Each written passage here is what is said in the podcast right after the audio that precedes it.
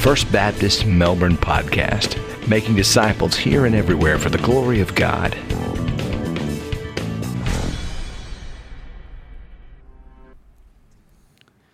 If you have your Bibles today, and I hope you do, you turn with me to 2 Samuel chapter 4. 2 Samuel chapter 4. You know, we had an awesome uh, parenting conference this past weekend, and, and one of the things that uh, I think that as parents we have to develop over time uh, is this thing uh, that I've, I've heard referred to as, as the big deal o meter right? The big deal o meter. We need to know because our kids go through a lot of things in their life, right? Our kids have a lot of different experiences, a lot of different ups and downs, and different trials that, that they face. And we need to know, all right, is this thing that they've just gone through, is this a big deal or, or is this not a big deal? And we don't want to ignore something, right, that is a big deal that we probably should pause and have a conversation about. But on the other hand, we also don't want to treat everything that our kids go through like it's a four fire alarm, right? That we need to, that we need to stop and, and, and really deal with. So, so we need to have this big deal meter. Where, where, do, where does this thing register on the big deal meter? You know, when we read the Word of God, I think we also need to have a big deal o meter that is functioning. Because you might read or hear a story like this, the one that we just heard read for us, and you might think after you hear it, well, I mean, what's the big deal? Right? I mean, there was these two guys, and they killed this other guy, ish something, right? And then uh, David kills that guy, and it's all kind of gory. And then some people come and they make David the king, but there's only like one line given to that, and so that obviously can't be that big of a deal. And and we just kind of move on. But this is a huge deal. When we hear this story in God's Word, our big deal o meter should be going off. The alarms should be sounding because in the storyline of the Bible, when this little shepherd boy turned giant slayer becomes king over all Israel, this is a huge, huge deal. And it happens in the story that is before us today. And the reason why it is such a big deal is that, as we will see today, it wasn't just about David becoming king. Ultimately, it was about another king, this one that the Bible calls the son of David, the one we know best as Jesus of Nazareth. And so, because of what happened this day in this king's life, and because of how much that means uh, for the king's life, this has everything to do with your life and everything to do with my life. Hopefully, we'll see that as we uh, talk about this story together today. And so, as we go along today, I want us to, to discover together three ways that God establishes the reign of his king. And all three of these ways that we're going to look at are true. They are true in the story of King David that is before us. But more importantly, all three of these things are also true when it comes to the way that God has established the reign of King Jesus. And so, first off, the first thing we see is that God will give his king the throne. Now, that's really what chapter 4 and the beginning of chapter 5 is all about. This is the story of how God gives the throne of all Israel to his anointed one, the one that he chose, the man after his own heart, David. Now, for those who are maybe just uh, joining us uh, today, uh, or maybe you've missed a week or two in this series, uh, let's just remember where we are at this moment in time. King Saul is now dead, and presumably this has kind of cleared the way for David to become the next king. But at this point in time, it's only the tribe of Judah, David's own tribe, that has anointed him king over them. But the rest of Israel was at this time ruled by somebody else. There was this guy named Abner who went and took this other guy, the only surviving son of King Saul, Ishbosheth, and Abner lifts up Ishbosheth so that he becomes king over the rest of Israel. So right now, you have David reigning over the tribe of Judah, you have Ishbosheth reigning over the 11 other tribes. But last time we saw that Abner, who was really kind of the power behind the throne, was killed. And so he's not around anymore to kind of prop up this puppet king Ishbosheth. And so now the writing is on the proverbial wall for Ishbosheth. And you see that in verse 1. It's, it's why it says that when uh, Ishbosheth heard that Abner was dead, it says that he lost heart. The Hebrew there literally says his hands dropped to his side that he lost all courage. He lost all strength. He knew that he was in trouble. And it wasn't just Ishbosheth that knew he was in trouble. Uh, verse 1 says that all Israel was troubled. All Israel knew, uh oh, with Abner gone, we are in trouble. So that's kind of the background. That's the overall feeling of what's going on in Ishbosheth's kingdom at this point in time. But as often happens, a couple of people uh, weren't just dissatisfied, they, they weren't just content to tell the pollsters that they thought the country was on the wrong track. A couple of guys wanted to actually take the king out. And verses 2 and 3 tell us the assassin's name, Baanah and Rechab, lovely names to be sure. And I won't go into all the details here, but, uh, but the storyteller wants us to know that these two guys were not uh, King David's friends. They were not a part of King David's tribe of Judah. Actually, they were Benjamites.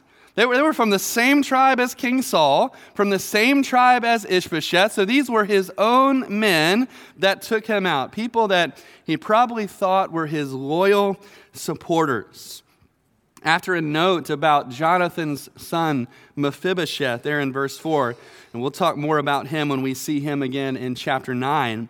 And verse 5 begins to tell us the story about how these two guys killed the king. And we read that it was about noon that Ishbosheth was uh, lying down on his bed, apparently taking a, a little midday siesta. And the two killers pretending to come into the house to get a bag of wheat, just walked right into his house and right into his bedroom.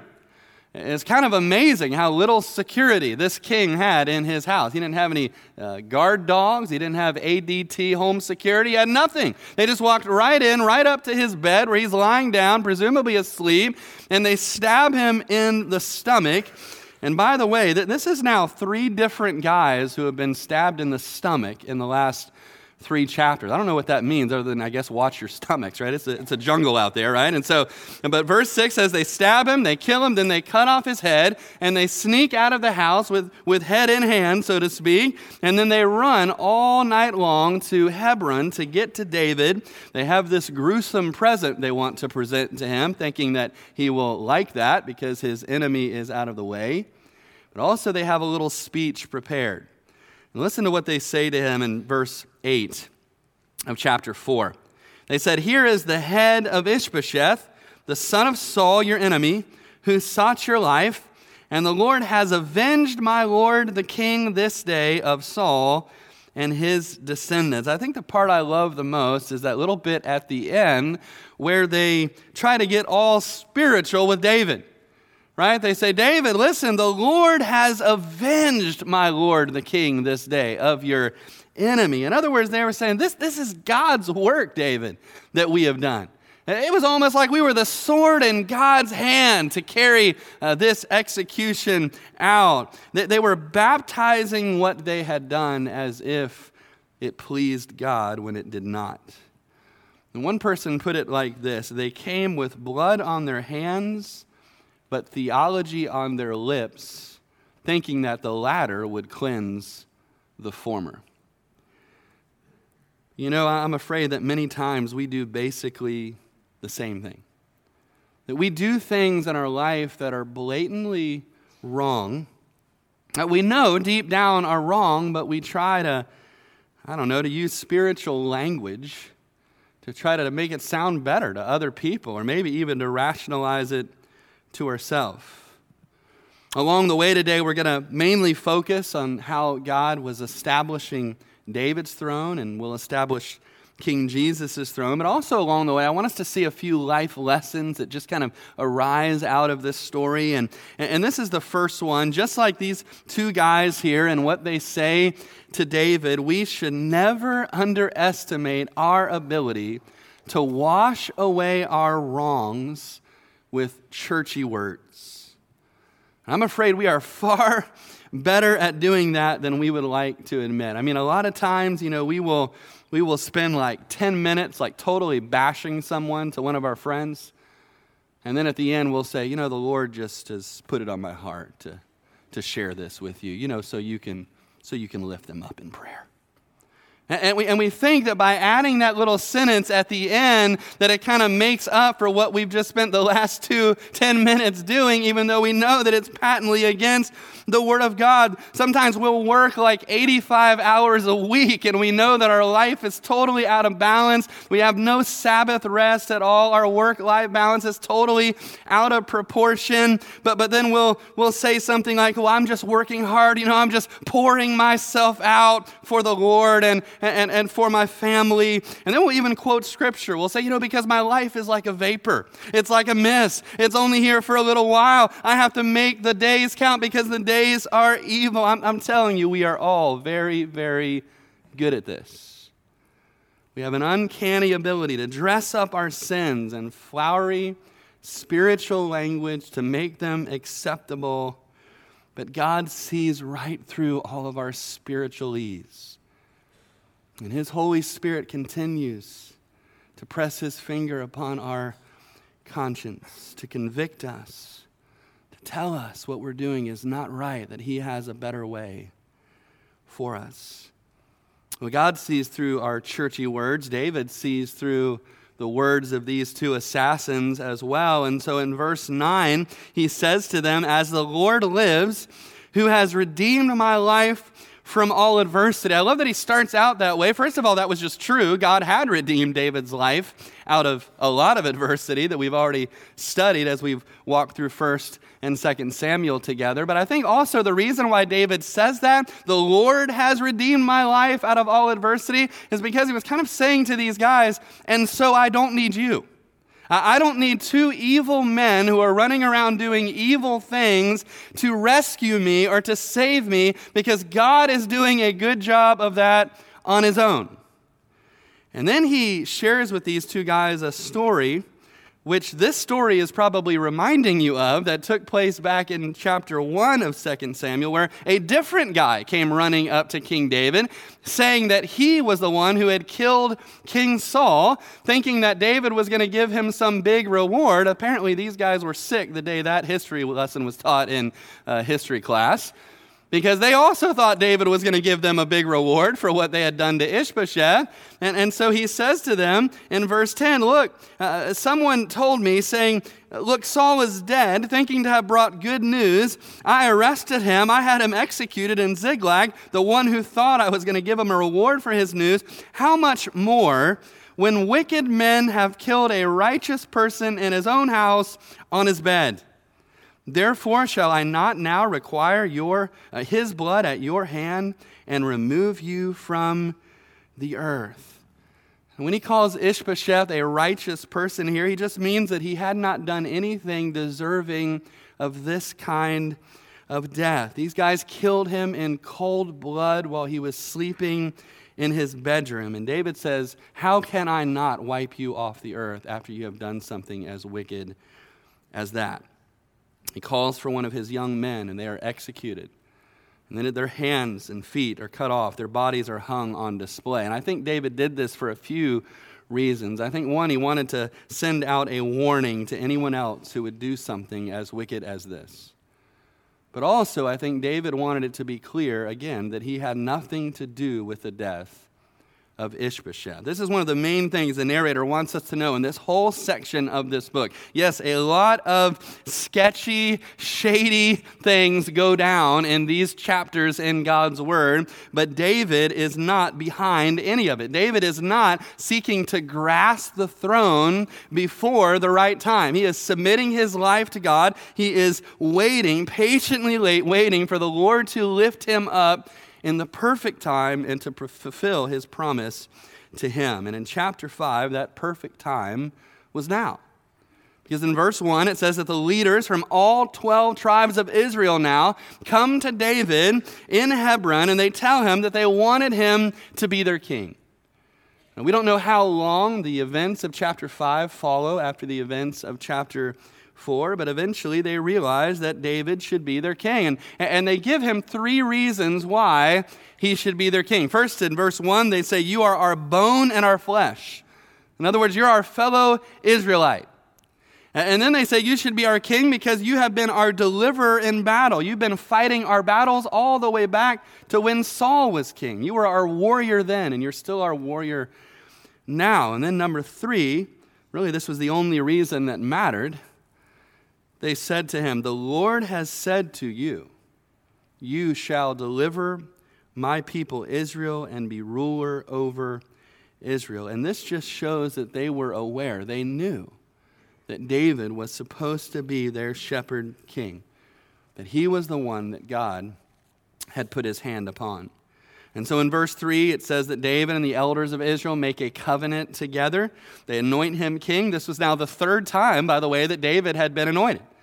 He was anointed the first time by the prophet Samuel, way back in 1 Samuel 16. He was uh, anointed a second time by Judah to be the king over his own tribe. Now, this is the third time that he has been anointed, but this time it's over all of Israel. In verses 4 and 5, it gives us a summary of his reign. He was 30 years old when he became king, and he reigned for 40 years until he was 70. The first seven and a half years of that reign was over the tribe of Judah, the rest was over all Israel. But again, that line at the end of verse 3, when it says, and they anointed David king over Israel. Our big deal o meter has to be going off. This is a big deal because God's anointed one, and that's who David was. And remember, the, the word anointed one is the word Messiah, the word Christ. And David was the Messiah of his people in his day with a lowercase m. And so when we read about David and we read about this Messiah, this Christ becoming king, we need to remember that all along the way in God's sovereign plan, there was a greater Messiah, a greater Christ who was going to come and was going to sit down on the throne of David. And so when we read about David, we cannot do so without looking forward to his far greater descendant who would come and reign on the throne. And so here is the truth we need to see today God's promise to his king will come to pass, even though they are opposed. Think about all of the opposition that there was to David becoming the king, starting with Goliath and the Philistines and King Saul and his army, and Abner and Ishbosheth, and all the rest, even the sinful decisions of some of his own men that stood in his way. And yet, even though he faced a lot of opposition in the end, it did not matter. He became king anyway. And it happened right here because God had made him a promise. And likewise, God has promised that his son Jesus will reign as king forever and ever. So it does not matter what opposition he faces. It does not matter what opposition he faced in his earthly ministry.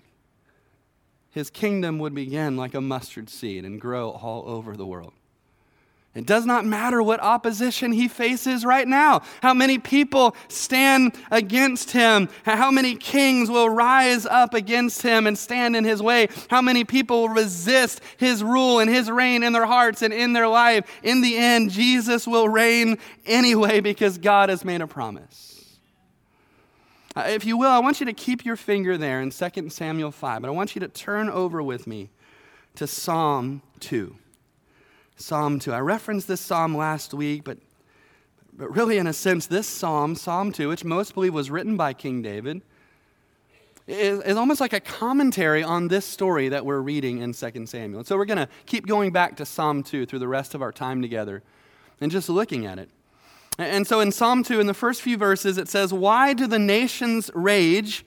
And the people plot a vain thing. The kings of the earth set themselves, and the rulers take counsel together against the Lord and against his anointed. Now, that was David, but ultimately, that's Jesus, saying, Let us break their bonds in pieces and cast away their cords from us. So even though kings rose up against David, kings like Herod and, and Pilate, even though world leaders will rise up against Jesus today, even though people are trying to do all they can to erase the name of Jesus from the public square, even though people are saying like this, let us break their bonds in pieces. We don't want this Jesus to rule and reign over us. What does God say? Look at verse 4.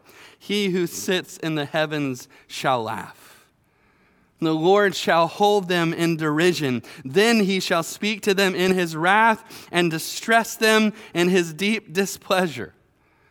Just as it was with David, so it is with King Jesus. It does not matter what opposition he faces, God's anointed one will reign. God will give him the throne. But secondly, God will give his king the city. And we find that story about how David took the city of Jerusalem and made it his new capital, starting in verse 6 of chapter 5. Look at that with me. It says, And the king and his men went to Jerusalem against the Jebusites, the inhabitants of the land, who spoke to David, saying, You shall not come in here, but the blind and the lame will repel you, thinking, David cannot come in here. Nevertheless, David took the stronghold of Zion, that is the city of David. Now, David said on that day, Whoever climbs up by the way of the water shaft and defeats the Jebusites, the lame and the blind who are hated by David's soul, he shall be chief and captain. Therefore, they say, The blind and the lame shall not come into the house. Then David dwelt in the stronghold and called it the city of David. And David built all around from the Millo and inward. So David went on and became great, and the Lord God of hosts was with him. Then Hiram, king of Tyre, sent messengers to David and cedar trees and carpenters and masons, and they built David a house. So David knew that the Lord had established him as king over Israel, and that he had exalted his kingdom for the sake of his people, Israel. So David grew up just a few miles from Jerusalem in Bethlehem, and he knew very well that the Jebusites, who were Canaanites still controlled the city because even back in Joshua's day, they were not able to drive the Jebusites out of the city of Jerusalem. I, I think David always had his eye on taking Jerusalem and finishing the job that God had given to Joshua when they took the land. And, and, and I remember, and maybe you do as well, that the day that David defeated the giant Goliath and took Goliath's head, he put it in a FedEx box and shipped it to a certain place. And the place that he shipped it to was the city of Jerusalem. And that seemed kind of odd at the time, but I think David wanted the Jebusites in Jerusalem to have a little sign, a little token that there was still a God in Israel who was capable of doing mighty things. And so, after he becomes king, the first thing he wants to do is to take this city and make it his Washington, D.C., his capital city for all of Israel. The problem is, nobody had ever been able to take this city before. Nobody had been able to drive these Jebusites out, that the city was, was difficult to take for a reason. It was built high up on several hills, it was guarded by uh, valleys on three sides.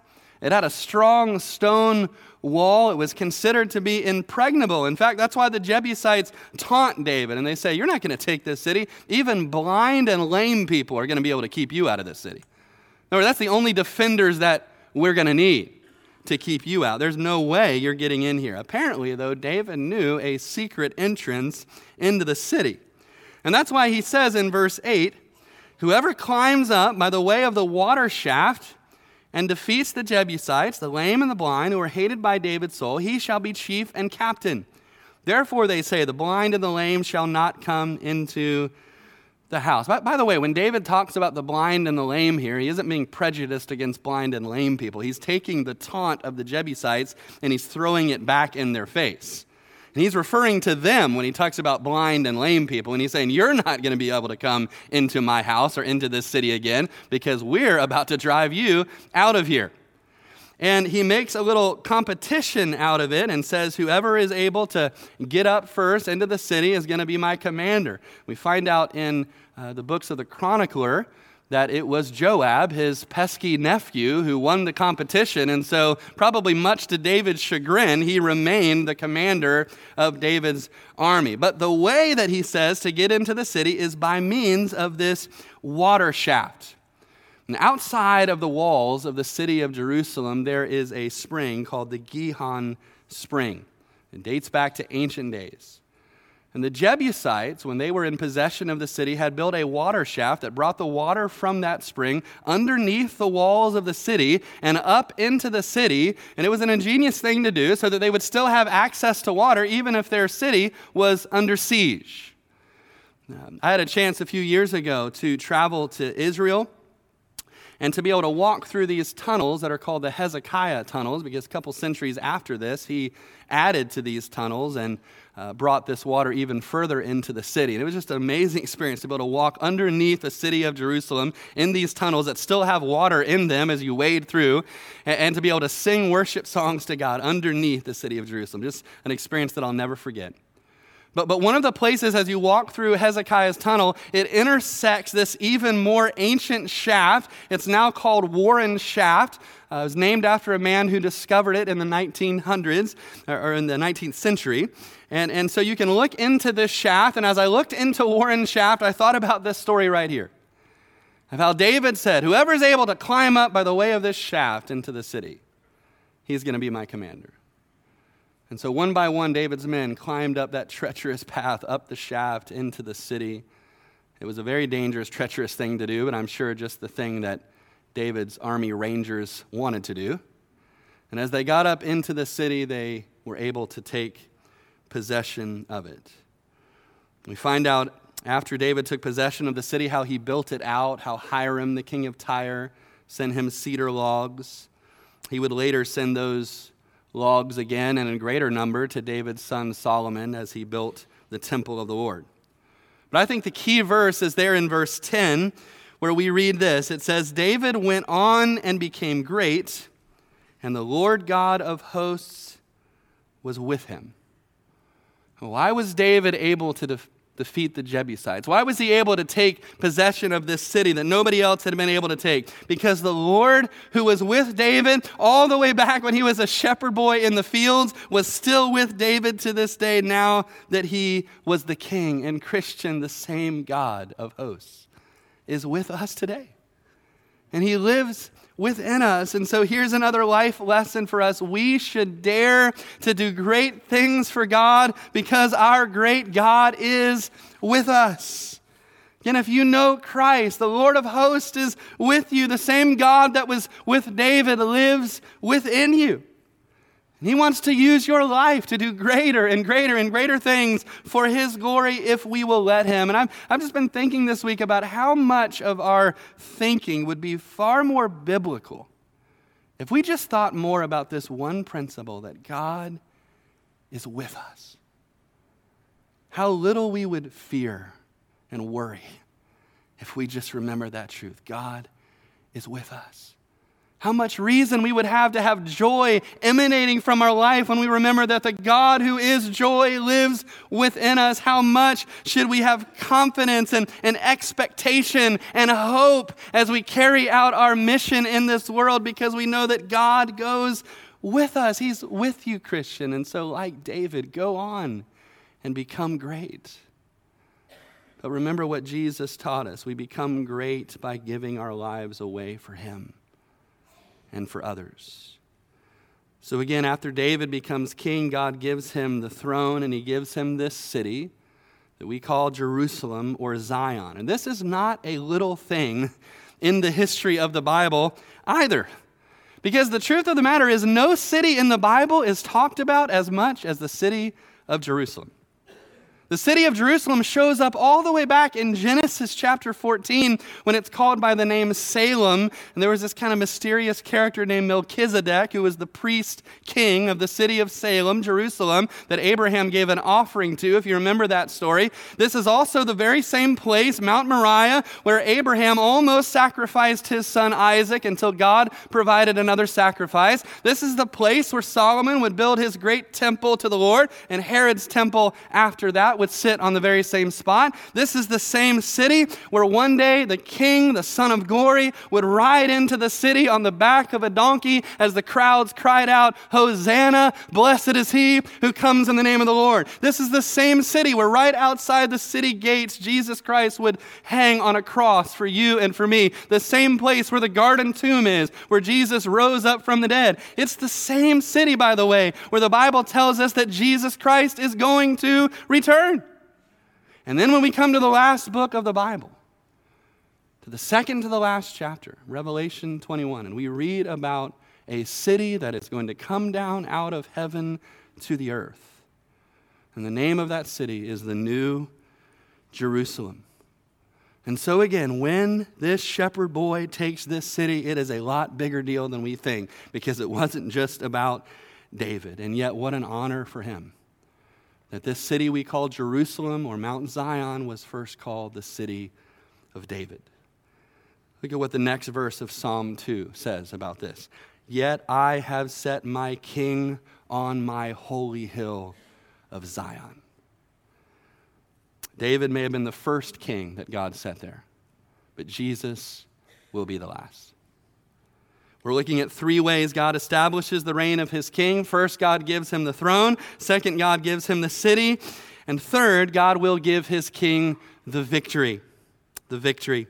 Let's read the rest of the story starting in verse 17 of chapter 5. Now, when the Philistines heard that they had anointed David king over Israel, all the Philistines went up to search for David. David heard of it and went down to the stronghold. The Philistines also went and deployed themselves in the valley of Rephaim. So David inquired of the Lord, saying, Shall I go up against the Philistines? Will you deliver them into my hand? And the Lord said to David, Go up, for I will doubtless deliver the Philistines into your hand. So David went to Baal Perazim, and David defeated them there. And he said, The Lord has broken through my enemies before me like a breakthrough of water. Therefore, he called the name of that place Baal Perazim. And they left their images there, and David and his men carried them away. Now the Philistines went up once again and deployed themselves in the valley of Rephaim. Therefore, David inquired of the Lord, and he said, You shall not go up, circle around behind them, and come upon them in front of the mulberry trees. And it shall be when you hear the sound of marching in the tops of the mulberry trees, then you shall advance quickly, for then the Lord will go out before you to strike the camp of the Philistines. And David did so as the Lord commanded him, and he drove back the Philistines from Geba as far as Gezer. So the Philistines, who were a constant enemy of Israel, thought to themselves, well, now David has been anointed king over all of Israel. Now he is a real threat to us, and we had better attack him early. We better attack him before he's able to consolidate his power. And so they come down to the valley of Rephaim. That word means giants, the valley of the giants. One person put it David's about to be a giant slayer again for his people, but David knows that if this victory is going to come, it's only going to come because the Lord gives it. So the first thing he does in verse 19 is he inquires of the Lord. He asks the Lord, Should we go down? Should we fight them? And if we do, are you going to deliver them into our hands? In other words, are we going to have the victory in this fight if we get into it? And the Lord says, Yes, go get them. Now, now we have seen David do this before. We've seen David inquire of the Lord before. But what I love is that here he is after just having become king and, and he didn't act like, well, you know, now I'm the king now, so I probably don't need to ask the Lord anymore. You know, I, I pretty much got this on my own. I probably don't need to ask anybody what I need to do. I can handle this situation without any help from the Lord or anybody else. But that is not David's heartbeat. No, David gives us a great example here of always depending on the Lord and seeking Him. And sure enough, just like God said, He gives him the victory. And in verse 20, David describes the victory as though God's power was like water breaking through a dam and knocking it over. But the Philistines, uh, kind of like the Washington Nationals were this week in the World Series, they just don't go away. They just keep fighting back. And so in verse 22, they show up again in the same valley to fight against Israel. So, it, so it's the same enemy. It, it, they're in the very same valley, and yet, David does not assume that the same battle plan is going to result in victory. No, he goes back to the Lord again. And he asks the Lord again. And this time the Lord gives him a different answer. Look at verse 23. Uh, the Lord said, You shall not go up, circle around behind them, come upon them in front of the mulberry trees. It shall be when you hear the sound of marching in the tops of the mulberry trees, then you shall advance quickly, for then the Lord will go out before you to strike the camp of the Philistines. So God said, No, this time I don't want you to meet him head on. I want you to circle around from behind. I want you to wait until you hear the sound of marching in the trees. And then it's time to attack. Uh, again, David could have thought, well, I already know what to do here. I mean, this is the same enemy. We're in the exact same valley. I mean, why, why, do I need to go back to the Lord again? I just need to do the same thing that I did before, and the Lord is going to do the same thing that He did before. And I think it's easy for us in our life to make that very same mistake to assume that the guidance that God gave us in the past for a different situation, or maybe even a situation that seems very similar to the one that we were in in the past, that now we, the Lord's just going to do the same thing. And sometimes we become lax in our seeking of the Lord and our seeking of the Lord's guidance because we presume upon Him that He's going to do the same thing that He did previously. I think a lot of ministries and a lot of churches do this. We think, well, you know, God blessed that event before. He blessed that event last year, so we probably should just do that every year until Jesus comes back, right? You know, that, that ministry was great in 1972, and so we just need to keep rocking that thing all the way until the return of the Lord. And, and there are some churches who are doing that, right? We're still doing the exact same thing in the exact same way, even though it's lost its effectiveness years ago, because all we're doing is making our plans and expecting God to bless them, and we've never stopped and asked the question God, is this actually what you want us to do this year? To inquire of the Lord again.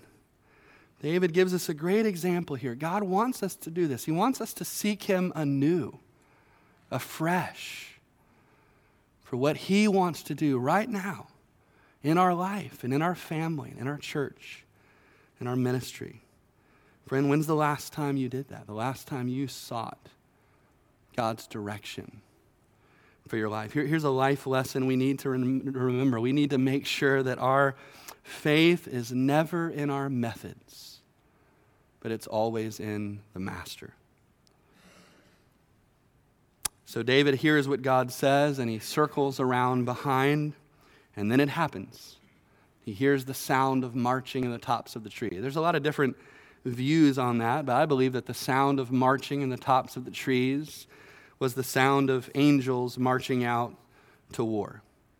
Because at the end of verse 24, it says, Then the Lord will go before you and strike the camp of the Philistines. In the first battle, the Lord broke out, and in this battle, the Lord goes out. And God gives his king the victory. And God doesn't just give King David the victory, God has given the victory to King Jesus also. And God gave King Jesus the victory when he raised him from the dead. And we already know where history is headed because God has told us.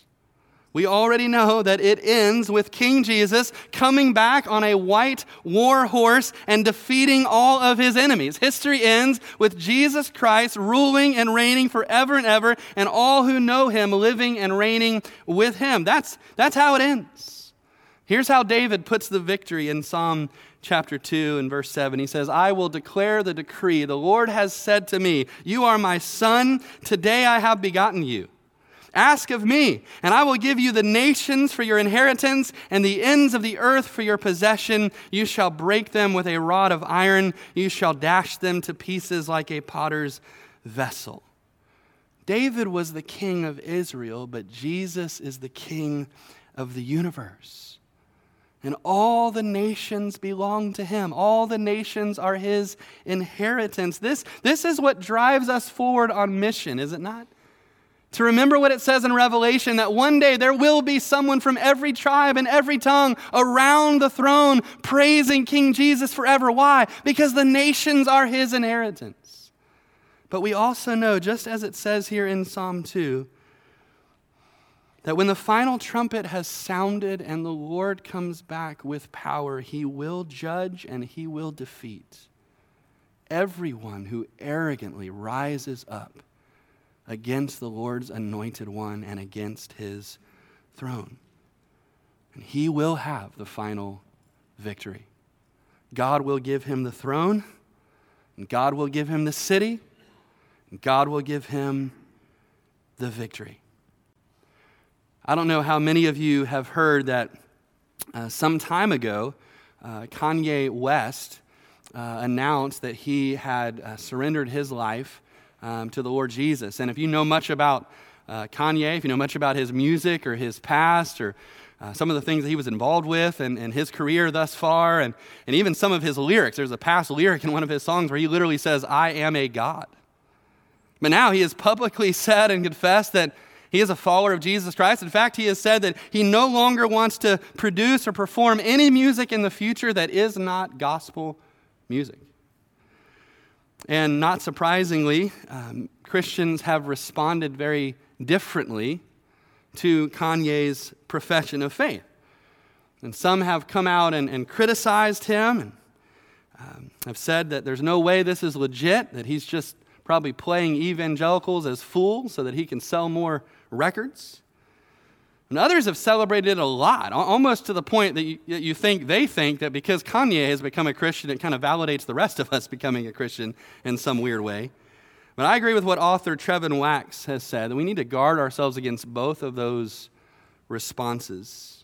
Now, we should not say that there is no way that Kanye can be saved when we read in our Bible that God took a man named Saul and turned him into Paul.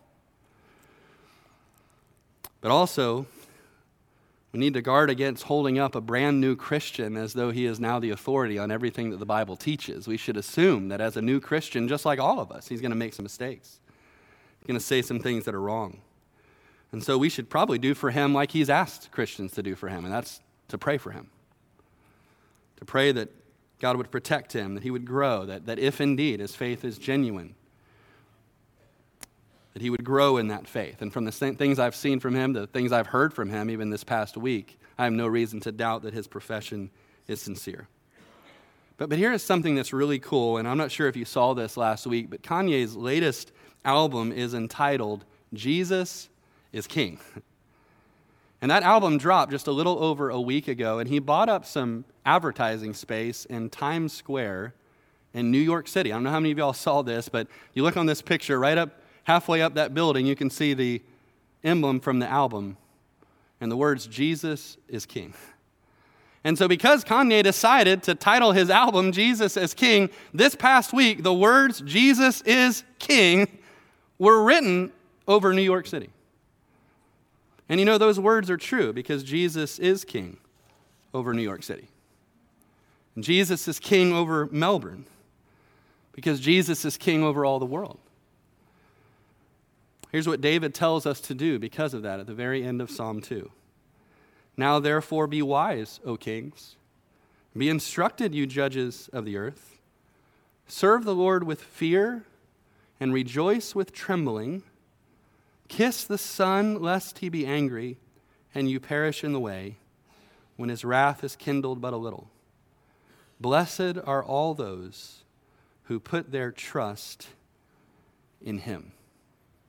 You know, in ancient times, people would often show their allegiance and their homage to a king by, by bowing down and kissing their ring or kissing their hand. And you know, I was thinking about that even this morning that when we do that, when we kiss the Son, as Psalm 2 says, and we bow down and we kiss the hand of Jesus, we're kissing a hand that has nail prints in it. We're kissing a hand that was nailed to a tree out of love for you and love for me, where He paid the price for our sins. And so, while yes, we should bow our knee to Jesus because he is the king, and he's the king whether we acknowledge him to be the king or not. We should bow our knee to Jesus because if we don't bow our knee to the true king of the universe, one day, as we read in Psalm 2, he will come to judge all heaven and all earth. But in the end, what draws us to God, what draws us to bow our knee to King Jesus, is the love and the grace of God that this king would love you and love me so much that he would go to the cross and die for us. And that's why the last line of that psalm is so incredible. Blessed are those who trust in him. How eternally blessed we are and will be if we have trusted in this Son, in this King. I want to ask you to stand with me if you would. I'm going to ask Jake just to come and just to begin to play over us here in just a moment. I just want to invite you, if you're here, and God is speaking to your heart, and you know I need to make that step, I need to bow my knee to King Jesus.